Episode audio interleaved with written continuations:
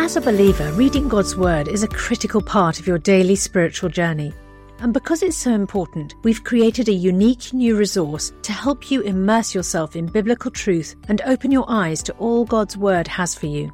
It's a free PDF download called The Word One to One that takes you on a guided journey through John chapter 1. With biblical text and short commentary, each page provides insights that will strengthen your faith in an easy to read guided format. There's truly no other resource like this. Download your free PDF copy today at premierinsight.org forward slash resources. That's premierinsight.org forward slash resources.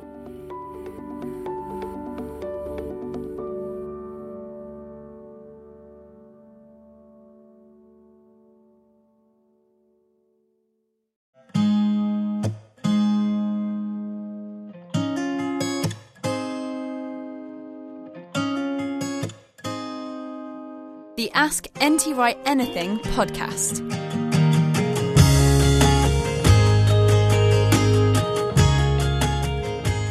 Well, hello, and welcome to another edition of the show, an Easter edition today, with me, Justin Brierley, theology and apologetics editor for Premier, and brought you in partnership as ever with SPCK and NT Wright Online.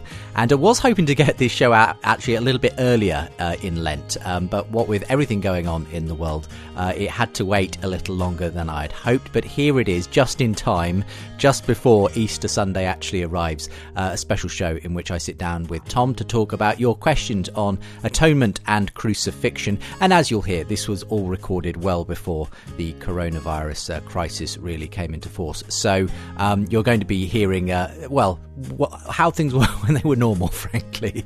Um, but uh, I'm sure you'll enjoy hearing his answers to some of your questions. And uh, on the next edition of the podcast, aiming to get some of your questions in on the resurrection too.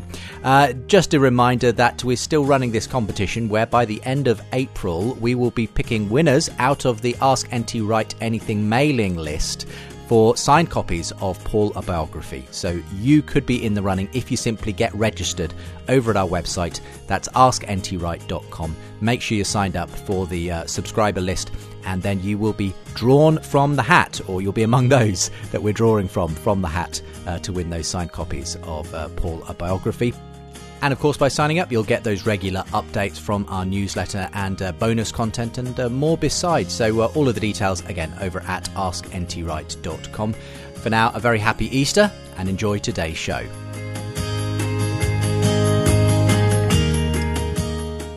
We're back for another edition of the show with myself, Justin, and Tom sitting down to take your questions today on the crucifixion and atonement. And that's obviously very relevant to the period we're in of Lent uh, as we approach Easter. Um, Lent, in some ways, has been rather revived as a Christian tradition, I've noticed in recent years. I think whereas once it was seen as the domain simply of Anglo Catholics and that sort of thing. Um, people outside of those traditions increasingly observing it in some way, doing something to mark it, the, the 40 day period up to Easter. Um, I suppose you've always yourself acknowledged and done something to reflect the Lent period. Sure. I mean, a lot depends on, on what's going on in one's life, and sometimes I've had to be travelling for 10 days in the mm, middle of mm. it and going to different places and being taken out to meals, and, and it's very hard to keep a strict discipline in the way that you might if you mm. were at home all the time. But yes, I grew up in a very ordinary, middle of the road Anglican church where it's just assumed Ash Wednesday introduces you to Lent, and now we have these 40 days coming up to Holy Week and Easter, and uh, Holy Week and particularly Good Friday and Easter. Um, what's always saddened me about that is that we often do Lent quite well in the sense of being intentional about either taking something up or, or doing without something or saving the money we would have spent on mm. alcohol or chocolate or mm. whatever it is, giving it to some good cause. But then we don't do Easter in the same way. And, mm. and I have a problem about that. Easter, too, is a great 40 day time, but that ought to be a celebration. And so I think it's characteristic of Western Christianity to be very conscious of the penitential season. and yes, oh dear! yes. And then we have a big party on Easter Day, and then we forget about Yes, it all. yes, yes. And actually, the rhythm of Lent ought to lead to the new, the new creation rhythm of Easter. And that's a whole other story. So, so yes, I mean. Uh, everywhere that I have lived and every job that I've done, uh, demands a different kind of discipline for Lent. And uh, this year, because we've only just moved house and trying to settle in mm. and figure out what's going on, and haven't even settled into a regular family pattern of church going yet, we're, we're, we're still trying to figure all that out. Yes. But yeah, I grew up with people going to Lenten Bible studies or deciding to read a book for Lent, mm. mm whatever. Mm. Um, the trouble with that is I'm, I'm always reading books. I'm not quite sure. Wouldn't make that much difference. Yeah, I, yeah. I, I, mean, and do you find yourself usually with an ashen cross on your forehead? Uh, oh, often. Ash Wednesday. Yes, yes. N- not always, but often. Um, and I mean, when I was teaching in St Andrews, there, there, if, if I had to be in class for a, a seminar early on, I would couldn't you get some to, funny looks with, um, or, or not, did most people probably understand? not because no, because there would be other other people around right, likewise. Yes. Um, I suspect that if I walk around Oxford um, this this Lent um, yeah. that way, it'll be the same. Uh, I read a fascinating story actually, a bit off subject, but um, of a of a young man um, who had as an atheist, as a skeptic at least, had started attending, you know, quite a high Anglican church and went along to their Ash Wednesday and said it had quite a, a profound impact on him, the, this this act of receiving the cross, and went into his workplace, you know, during the rest of the day and discovered actually it helped to identify who the other Christians were because and he got give it led to him being given a someone connecting him with him, giving him a copy of C.S. Lewis's books, and he became a Christian in the well, end. Well, um, well, so there you go. Uh, God moves in many mysterious ways. Great. um, we're talking about the crucifixion today. Yep. People always have questions on this. Obviously, you've written books on the subject as well, Tom. Um, but let's start with um, something that's come up in a couple of ways. Fred in Newmarket, Ontario, says can you explain the necessity of Jesus' crucifixion, specifically as a blood sacrifice, in inverted commas? Why the necessity of sacrifice at all from Abel on? And how specifically was Jesus' crucifixion the end, the telos, the abolishment of blood sacrifice? Beyond a simplistic, he was the perfect man, so his sacrifice was enough. How is it required at all? And conversely, how is it enough for the almost infinitude of humanity's sins? both transgression and missing the mark? Simple questions, says Fred at the end yeah. there. yes, thanks, Fred. Really simple questions. Um, there's a major problem here in that uh, we are so distanced from the idea of animal sacrifice mm. that, that that's not something that we do or have done in the ancient world, most people lived quite close to the land. Many people were either themselves or immediate family involved in agriculture and with animal husbandry, and you just would be used to killing animals um, for all sorts of reasons, either for, for food or because they were sick, or offering them in some sort of sacrifice. So that in the ancient world, th- this was perfectly normal. For us, it's like yuck. I mm. you know, never killed an animal sure. knowingly in that way. Um, and the other thing is that the idea of sacrifice, we have assumed has the meaning that it has in some forms of pagan religion, which is trying to please a deity mm. by doing something cruel or um, certainly deadly to, yeah, a, to an yeah, animal, yeah. Uh, or particularly um, having an animal being punished because of my sin mm. or something. And when people hear the phrase blood sacrifice, I think all of that stuff is going on in the back of their minds. I want to say just let's rinse that out and start again where the Bible starts, because in the book of Leviticus and Numbers, where you get the, the ancient Israelite sacrificial laws, it's not about this animal being punished for the sins of the people. If that was so, you couldn't offer the animal to God mm. because uh, it would be impure. Yeah. It would be unclean. Mm. The only animal that very definitely has sins placed on it is the one animal that you don't sacrifice, the namely the scapegoat. Mm. Exactly, it's driven Sent off to, to, the, desert yeah. for, for, Azazel, whatever that means. Right. Different theories as to what that might mean. Um, but it's it's a way of saying yes. We need to get rid of our sins. It's a great visual aid for that. Once a year, that's what you do mm. on the Day of Atonement. Um, so, what is sacrifice about? And this is where um, the letter to the Hebrews often gets invoked, mm. and, and it's all about earth and heaven and about the temple or the tabernacle in the wilderness as the place where earth and heaven are joined. And this relates to one of the biggest problems that we have about the whole conception of Christianity in the Western world, which is that the Bible isn't about how do we, sinners that we are, get to live with God. It's about how does God, in his love and grace, get to live with us, mm. sinners that we are. And the temple is the sign that God wants to live with and amongst his people. But if that is to be so, then because God is utter life and utter goodness, he cannot dwell with anything that reeks of death in the sense of sin, corruption, mm. decay, etc. God is the life giver. He says yes to creation, not no to creation.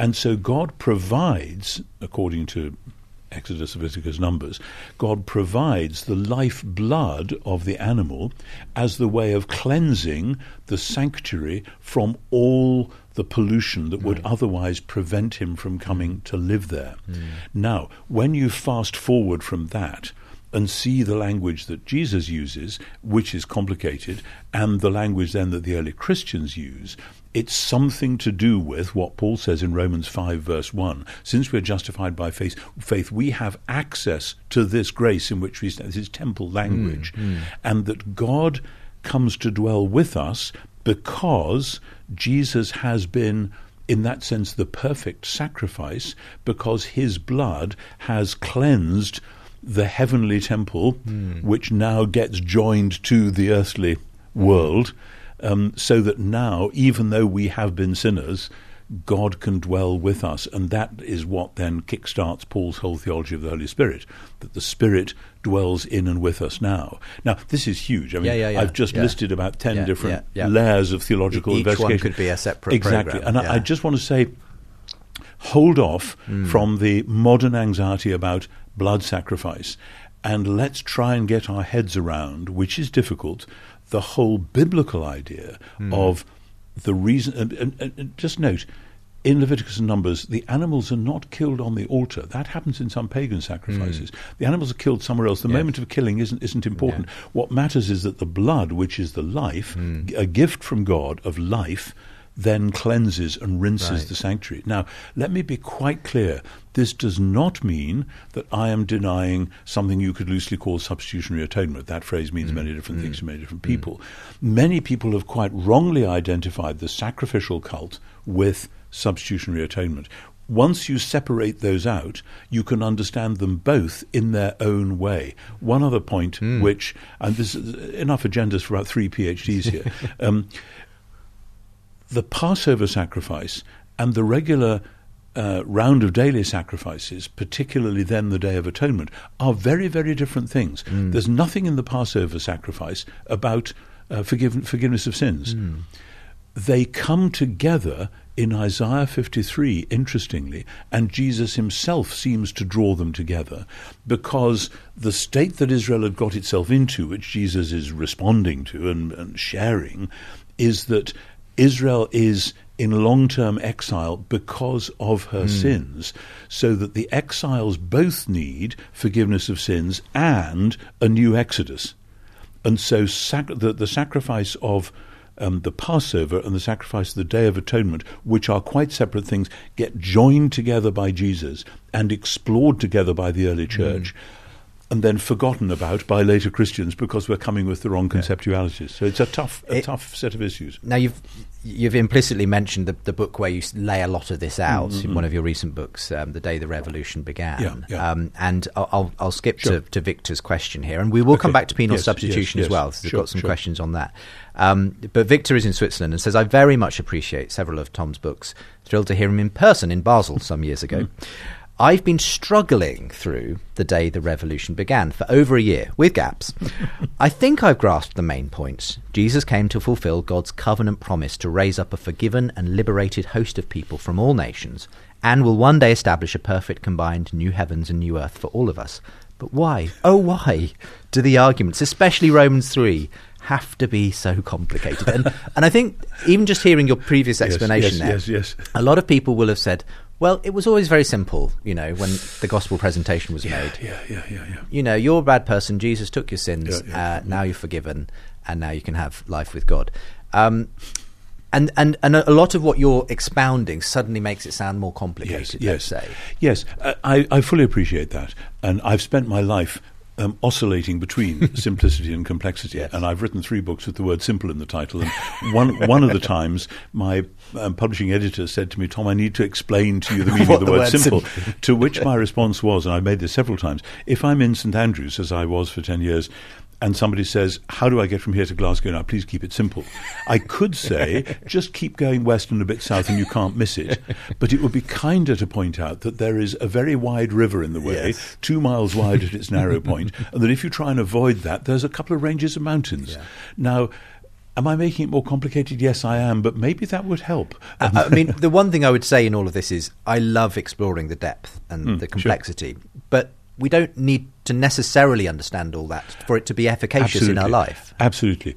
Uh, a long time ago, I heard a very wise teacher, John Wenham, who was uh, in Oxford when I was an undergraduate, um, gave a talk on the atonement, and he rattled through all these different theories and laid it all out brilliantly. And somebody said at the end, "How much of this does somebody have to know in order to be a Christian?" And he smiled and said, "Very little. Something about the love of God." Reaching out in Jesus and his death and embracing you. So mm. that's enough to get started. Mm. It may not be enough to keep you going, but it's certainly enough to get started. And that's absolutely right. You know, Jesus loves me, this I know, for the Bible tells me so. That, that, that's pretty basic. But then, when things get tough, you need to understand more and more and more. And it's hmm. like many things in life. Um, it, it's like music. You know, somebody joins a choir, and can't I just sing the tune? And well, actually, you have to understand about sharps and flats, hmm. and you have to understand about pausing and breathing and so on. Oh, that makes it so complicated. I just like singing in the bath. Hmm. Well, okay, you go and sing in the bath, but please don't join the choir unless you're prepared to learn the details. you know. Sure. And the same with, with anything that's worth doing. Um, but Romans three twenty one to twenty six. And there are several other passages in Paul like this. It's as though Paul could have taken that and written a whole letter explaining it. And I suspect that one of the reasons that people fell out of windows sometimes when he was preaching all night was that he was explaining it in great detail. Just, just explain for those who don't have photographic memory like you do. What, what is the content of Romans three Oh, twenty one okay. to twenty six? Okay. Well, Romans Romans is in is in four great movements, Hmm. and the first movement is chapters one to four, and Paul sets up the problem, and it's Hmm. a multi-layered problem about how can God's purposes be maintained in the world, and how can God's um, covenant faithfulness to Israel, to the covenant, and to the creation be uh, be fulfilled. It looks as though it's all gone horribly wrong. And then in 321 he says, But now the covenant faithfulness of God has been revealed from God's faithfulness to human faithfulness, basically through the death of Jesus. But then what he does is he scrunches together his argument um, in a very tight little passage, verses 24, 25, and 26, where he says, Okay, all have sinned and fallen short of the glory of God, and justified by his grace as a gift through the redemption which is in Messiah Jesus. Redemption is an Exodus word, whom God put forward as a, and the Greek is hilasterion. The hilasterion is the mercy seat in the tabernacle with the cherubim either side, which is the place where God comes to meet with his people and meet with them in grace, where the blood is sprinkled. And it's to be received by faith so that he might display his righteousness, his covenant faithfulness, to prove that in the present time he is faithful to the covenant and that he justifies the one who has faith, um, faith in Messiah Jesus. Now, Phew, that's a lot. but the, but he's hurrying on because the hmm. point he really wants to make at the end of chapter three and then in chapter four is this is how God has been faithful to the covenant with Abraham to create a worldwide sin forgiven family, and now we can move on to chapters 5 to 8, hmm. 9 to 11, 12 to 16. But it's as though at several points he's got, I mean, think of it like a telescope. He hmm. could have expanded it, he could have written much more, Yes, taken each yes. of those points and spelled it out. But for the sake of the logic of this argument, he's telescoped it together, and we have, with labour and difficulty, to, to spell it. I was talking about a similar passage the other day in, in, in Oxford, in 2 Corinthians 5.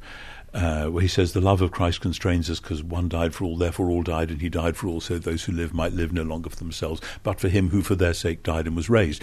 Whoa, wait a minute, Paul, hang on. Can you just take us through Yes, that yes.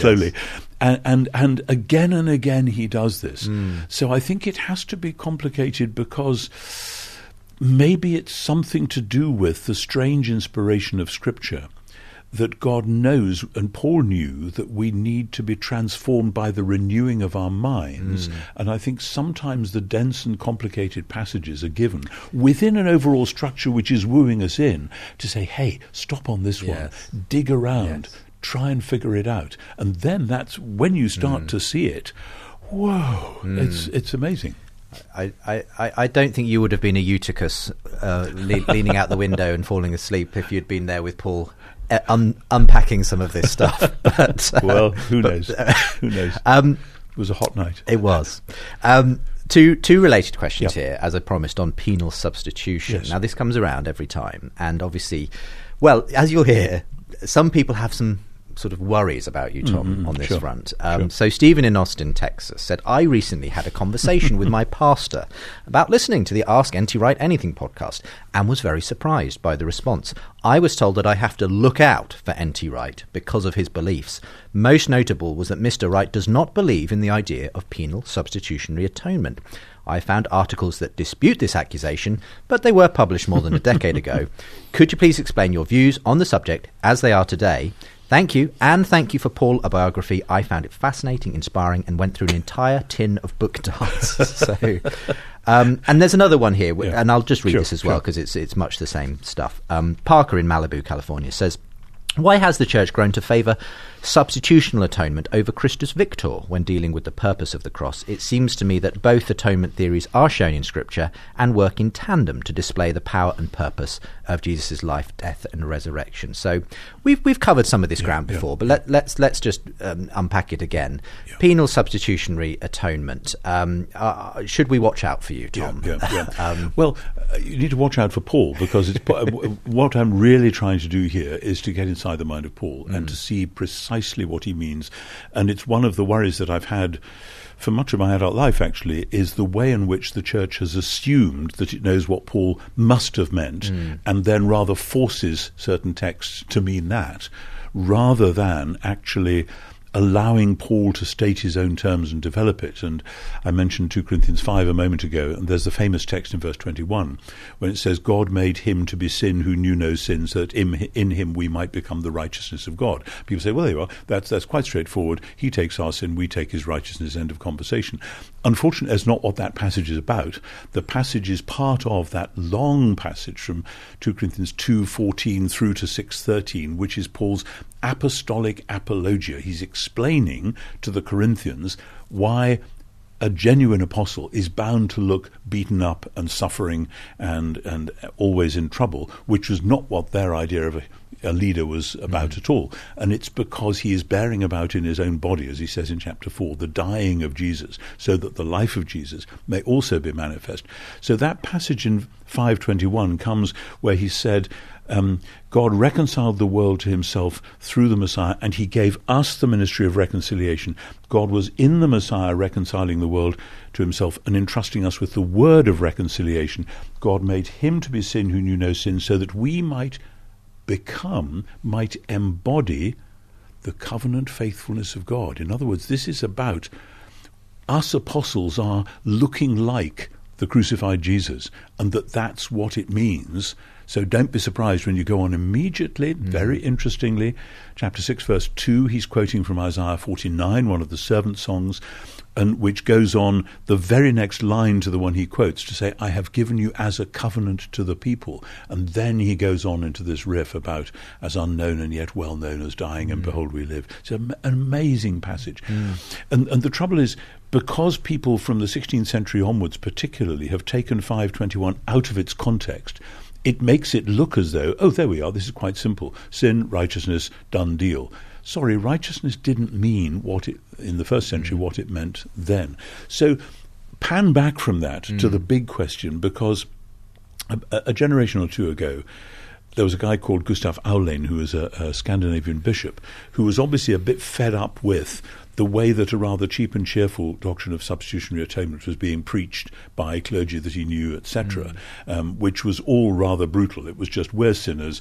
God needed to punish somebody, here is Jesus, happened to be his own son, that'll do, bang, he gets killed, we're all right. And people are looking at that and saying, uh, hang on, just how does that mm. work? Is that mm. fair? Is that moral? Is that right?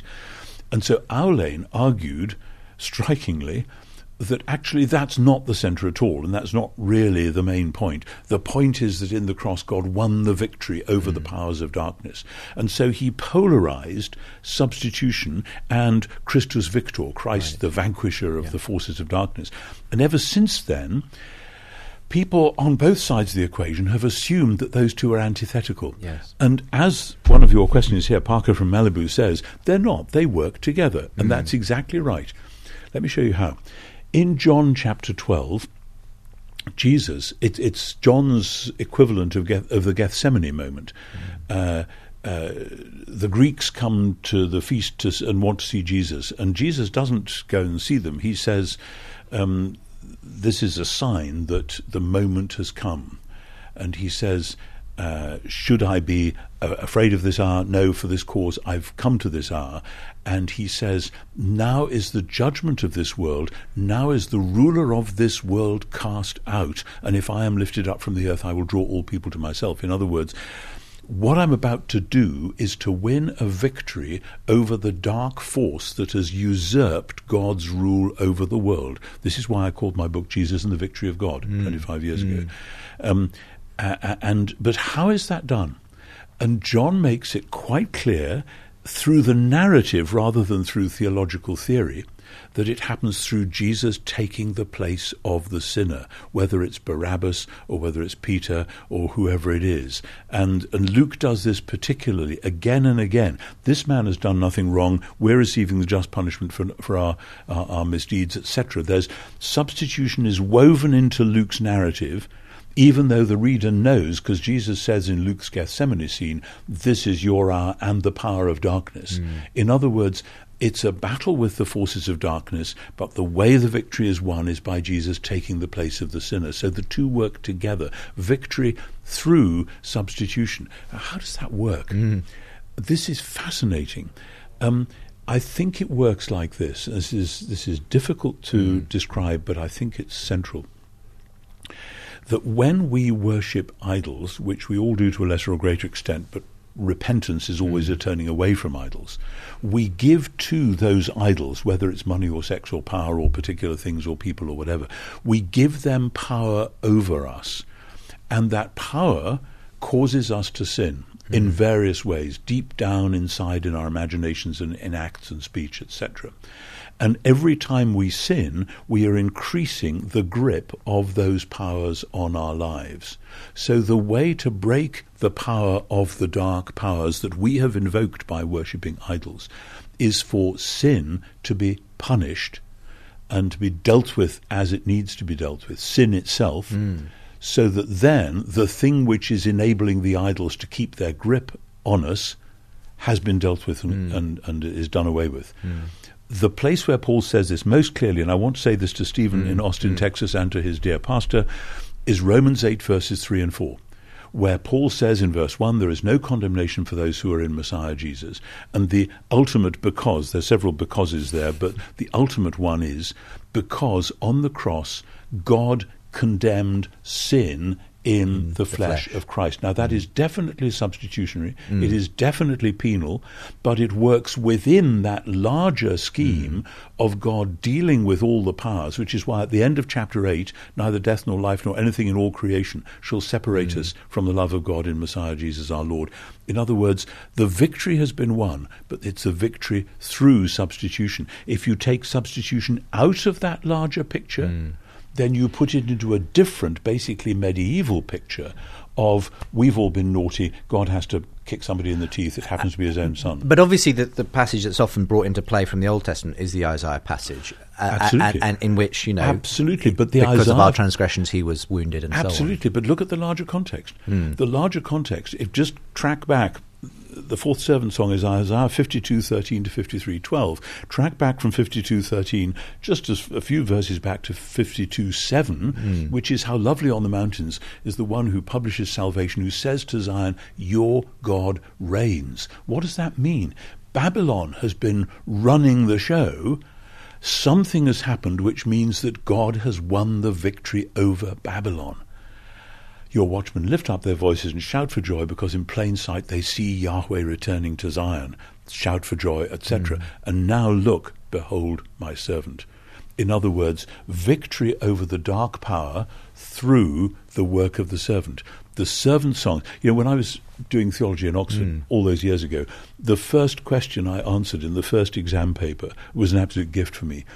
Said, quote, the servant songs can only be understood in the light of Isaiah 40 to 55 as a whole. Discuss. Mm. And I thought, yes, that's exactly right. These servant songs mean what they mean, not within the context of a detached medieval atonement theory, but in the context of the whole vision of the greatness and the victory of God, which you have in 40 to 55 as a whole time's running away, so I'm going to I'm going to skip some interesting questions that we could have got to um, on limited atonement. Maybe oh. we'll do a maybe yeah. we'll do a, another podcast hmm. looking at some particular could could Calvinist uh, interpretations of things. But um, I did want to get to this one. Uh, Edosa in Scotland says in Luke twenty three thirty four, Jesus said, "Father, forgive them, for they know not what they do."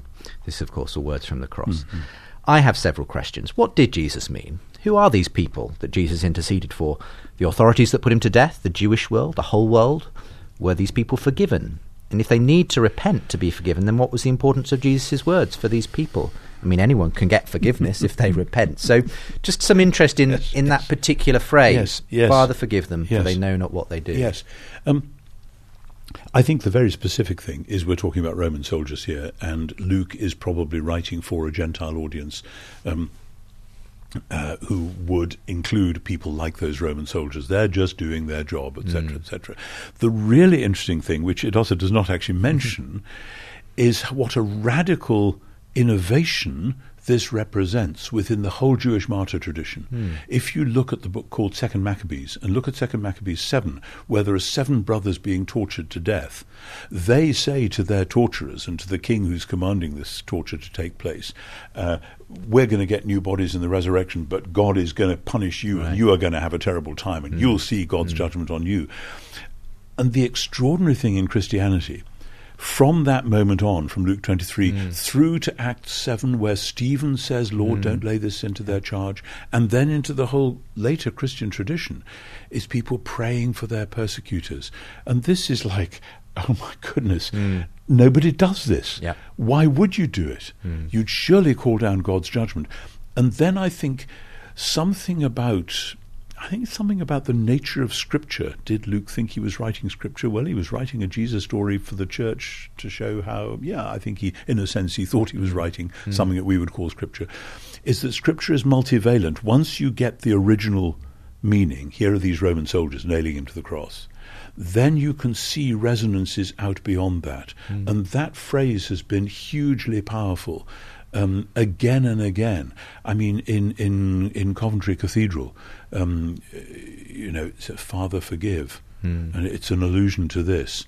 Um, and the context of that, of course, being the, the bombing of the, the cathedral. Sorry, yes, yes. For the, those who aren't the bombing of the cathedral, and, and World War II, I yeah. think it was the dean or the provost the next morning um, found um, some charred bits of wood and put them roughly in the shape of the cross, and there they are, and it yeah. says "Father, forgive." In other words, they don't know what they're doing, mm. um, and and that's why Coventry has been such a symbol of reconciliation, reconciliation and, and peace. Yes, um, yeah. and so the words do resonate out to the Jewish world, to the authorities, to the whole world. So th- it's a good question.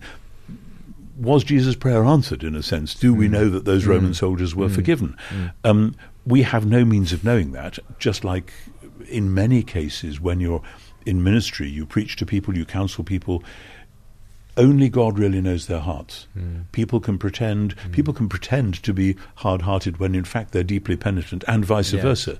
Um, so I want to say that is God's business.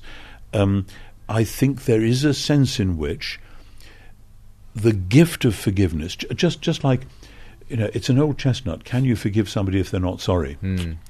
And the answer is, if you don't, then their evil is still crippling you. Mm. And I think that's now a well known thing psychologically. And I think there is a sense in which the same is true about God. You know, we look at the world and say, God, uh, how can you allow your world to be like this? And God says, I have done absolutely everything to make it clear I love you and I forgive you. And God is not, therefore, perpetually implicated sure. by the evil mm. that people do. But mm. that, that's quite a dark mystery at the heart. And as we finish off this one, I suppose for me, I've always felt as well that phrase obviously does resonate down the centuries and, and can be brought brought up by many Christians since Jesus who are facing similar persecution, who, who are able to say, "Father, forgive them; they know Of what course, they do." of course. as we saw in Coventry Cathedral. Uh, Coventry yeah. Cathedral, and and uh, yeah, the, the, the, just the last uh, two or three years ago was it um, a group of Christians in, in Libya who were were, were lined Yeah. up and shot or beheaded or whatever. Um, by ISIS. Yeah, yeah, that's right, and and just calling on the name of Jesus Mm. and. Yeah, and people in death camps offering forgiveness Yeah. to their persecutors. this this stuff still happens. It's it still, still, happens, and it's Yeah. still extremely powerful. Mm. Yeah. Tom, thank you very much. Thank you. Uh, and uh, next time we're going to be looking at the, the other side of Easter, Ah, the yes, resurrection. yes. So we're looking forward to hearing some questions on that and your thoughts. For now, thanks for being with me, and we'll see you next time. Thank you. Thanks for joining us on this week's edition of the podcast. A very happy Easter to you wherever you're celebrating from lockdown. Uh, I do hope that you can come back again for the next one too uh, in a couple of weeks' time. We'll be looking at the resurrection, yes, a couple of weeks after the big day, of course, but uh, some interesting questions that you'll be sharing with us and Tom will be responding to.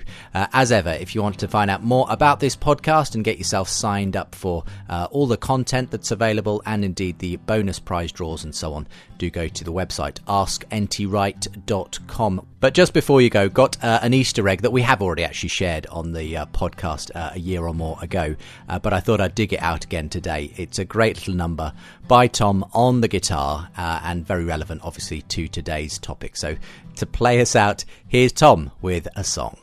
Well, we've got to that fun, not too serious part of the podcast where uh, Tom pulls out a guitar. It happens to be my guitar actually, but Tom uh, Tom plays it for us. Now we all know some of the best known songs from Sydney Carter: "One More Step Along the World I Go," "Lord of the Dance," and so on. Um, in that sense, his his songs have been sung in primary schools probably for, for decades now. Um, what I didn't realise until I came across a video of you online um, playing this particular song that he obviously had quite a, a repertoire of different songs and poems as well. Tell us a little bit about how you first came across this one. Well, in the 60s, he was, um, as you say, writing things which um, then it was kind of flaky and exciting that one was allowed to play this sort of thing, which had Christian resonances and some people even bringing guitars into church. I know that's now such a cliche, and it's typical sort of old 60s rockers still turning up, grey haired, but still strumming away. So I'm very much aware of that, and, and okay, that the joke is on me there. But in the 60s, this was hugely exciting. And um, uh, when I was in a gap year, as we used to have between school and university, I was out in Canada and I was working in a lumber camp in British Columbia, and um, there was uh, a folk club in Prince George, and which was about 50 miles away from where the lumber camp was. And I used to go in on the weekend, and I went one weekend and um, was chatting to people, and they discovered that I played the guitar. Oh, come next week, do us do us a set. So I, during that week working in the camp, I thought, what, what, what should I, how should I sort of nail my colours to the mast? and so I had all sorts of things from Dylan, Peter, Paul, and Mary, various um, Gordon Lightfoot. Um, but I thought, actually, I'll do a couple of Sydney Carter ones right up front, just to say, actually, this is who I am. So uh, right at the top of the first set, I played Lord of the Dance, and then I played this Friday morning. Let's hear it. Okay. It's self explanatory, I think. It was on a Friday morning that they took me from the cell, and I saw they had a carpenter to crucify as well. You can blame it on to Pilate, you can blame it on the Jews, you can blame it on the devil, but it's God that I accuse. It's God they ought to crucify instead of you and me. I said to the carpenter, a hanging on the tree. You can blame it on to Adam, you can blame it on to Eve, you can blame it on the apple, but that I can't believe. It was God that made the devil and the woman and the man, and there wouldn't be an apple if it wasn't in the plan. It's God they ought to crucify instead of you and me. I said to the carpenter, a hanging on the tree. Now Barabbas was a sinner, and they let Barabbas go. But you are being crucified for nothing here below. and God is up in heaven, and he doesn't do a thing with a million angels watching, and they never move a wing. It's God they ought to crucify instead of you and me. I said to the carpenter, a hanging on the tree.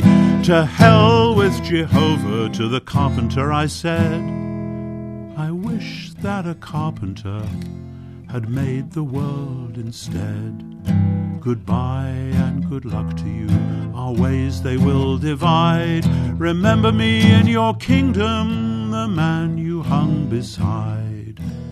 It's God they ought to crucify instead of you and me. I said to the carpenter, a hanging on the tree. You've been listening to the Ask NT Wright Anything podcast. Let other people know about this show by rating and reviewing it in your podcast provider. For more podcasts from Premier, visit premier.org.uk slash podcasts.